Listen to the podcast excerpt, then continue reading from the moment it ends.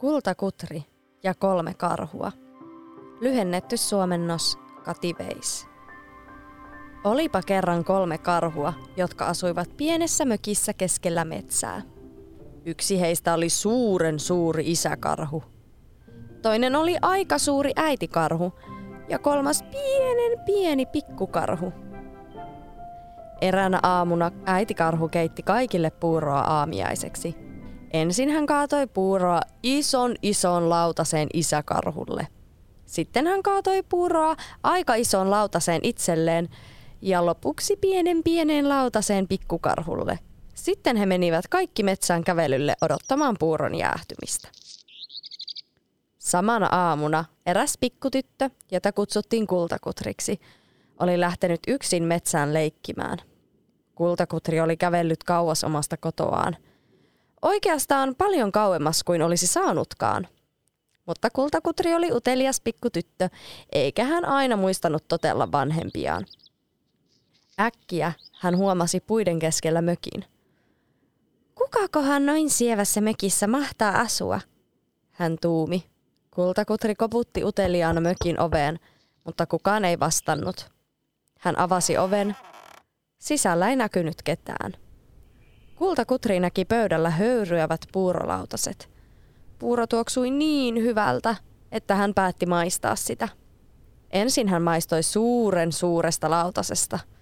Tämä on aivan liian kuumaa, hän sanoi. Sitten hän maistoi aika suuresta lautasesta. Tämä on ihan liian kylmää, hän tuumi. Ja viimein hän maistoi pikkuruiselta lautaselta – se puuro oli juuri sopivaa ja niin kultakutri söi hyvällä ruokahalulla koko lautasellisen. Kultakutri alkoi nyt väsyttää ja hän päätti istahtaa hetkiksi. Ensin hän istui suureen tuoliin. Tämä on aivan liian kova, hän sanoi. Ja sitten hän istui aika suureen tuoliin. Tämä on aivan liian pehmeä, hän tuumi. Sitten hän istui pikkuruiseen tuoliin – Tämä on juuri sopiva, hän sanoi, mutta kun hän istui siinä, tuoli menikin rikki. Kultakutri meni nyt makuuhuoneeseen. Sielläkään ei ollut ketään, mutta vastasijautut vuoteet näyttivät kovin houkuttelevilta. Ensin hän kokeili suurinta sänkyä. Tämä on aivan liian kova, hän sanoi. Keskikokoinen sänky oli puolestaan aivan liian pehmeä – mutta pienin sänky oli juuri sopiva ja hän päätti torkahtaa hieman. Mutta nyt karhut palasivat takaisin kotiin. He huomasivat heti, että joku oli käynyt heidän talossaan. Karhut katsoivat puurolautasiaan. Joku on maistanut puuroani, sanoi isä karhu suuren suurella äänellään.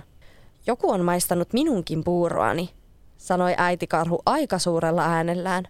Joku on maistanut minunkin puuroani ja syönyt sen kokonaan, sanoi pikkukarhu. Seuraavaksi karhut vilkaisivat tuolejaan.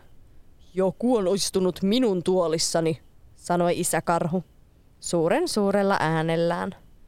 Joku on istunut minunkin tuolissani, sanoi äitikarhu, aika suurella äänellään. Joku on istunut minunkin tuolissani ja rikkonut sen, sanoi pikkukarhu, sitten karhut menivät makuuhuoneeseen.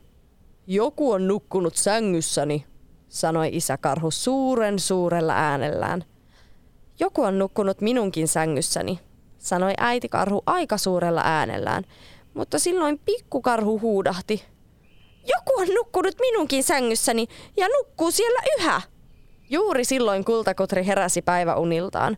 Kun hän näki karhut, hän pelästyi aivan kamalasti – Kultakutri hyppäsi kiireesti ylös sängystä ja juoksi ulos ovesta ennen kuin karhut ehtivät sanoa mitään. Sitten hän juoksi juoksemistaan metsän halki, kunnes pääsi takaisin omaan kotiinsa. Harmi, että tytölle tuli niin kova kiire, tuumi pikkukarhu. Olisin kovin mielelläni leikkinyt hänen kanssaan. Mutta kultakutri ei enää koskaan uskaltautunut metsään yksin, eikä hän ole enää ikinä palannut karhujen talolle. Sen pituinen se. Heard.